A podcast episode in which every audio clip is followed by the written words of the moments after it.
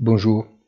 Dans la monotonie d'un marché apathique, qui procède par inertie d'un mouvement ascendant plus lent, mais pas vraiment discontinu, dans la recherche de nouveaux arguments capables de soutenir sa croissance, l'attention se porte sur la nouvelle étape des primaires républicaines, cette fois dans le New Hampshire.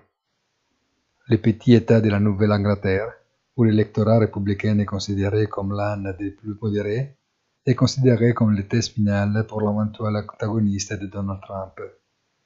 Mais si les sondages s'avèrent exacts, les chemins vers l'élection présidentielle semblent définitivement tracés.